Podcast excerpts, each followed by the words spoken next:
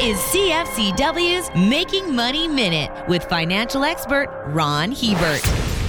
In 2023, the average Canadian family will pay $64,610 in taxes. That's 46.1% of their average annual pre tax income of $140,106. If Canadians paid all their taxes up front, they would work the first 169 days of this year before any money went home with them. So on June 19th, Tax Freedom Day, Canadians will finally start working for themselves. This year, it comes eight days later than in 2019 and four days later than in 2021, when it fell on June 15th. Canadians should be worried. Tax Freedom Day is moving in the wrong direction, and with the big deficits we're running, it's bound to get even worse. For more information, listen to our Making Money show hosted by Ron Hebert and Gord Whitehead at letsmakemoney.ca or cfcw.com.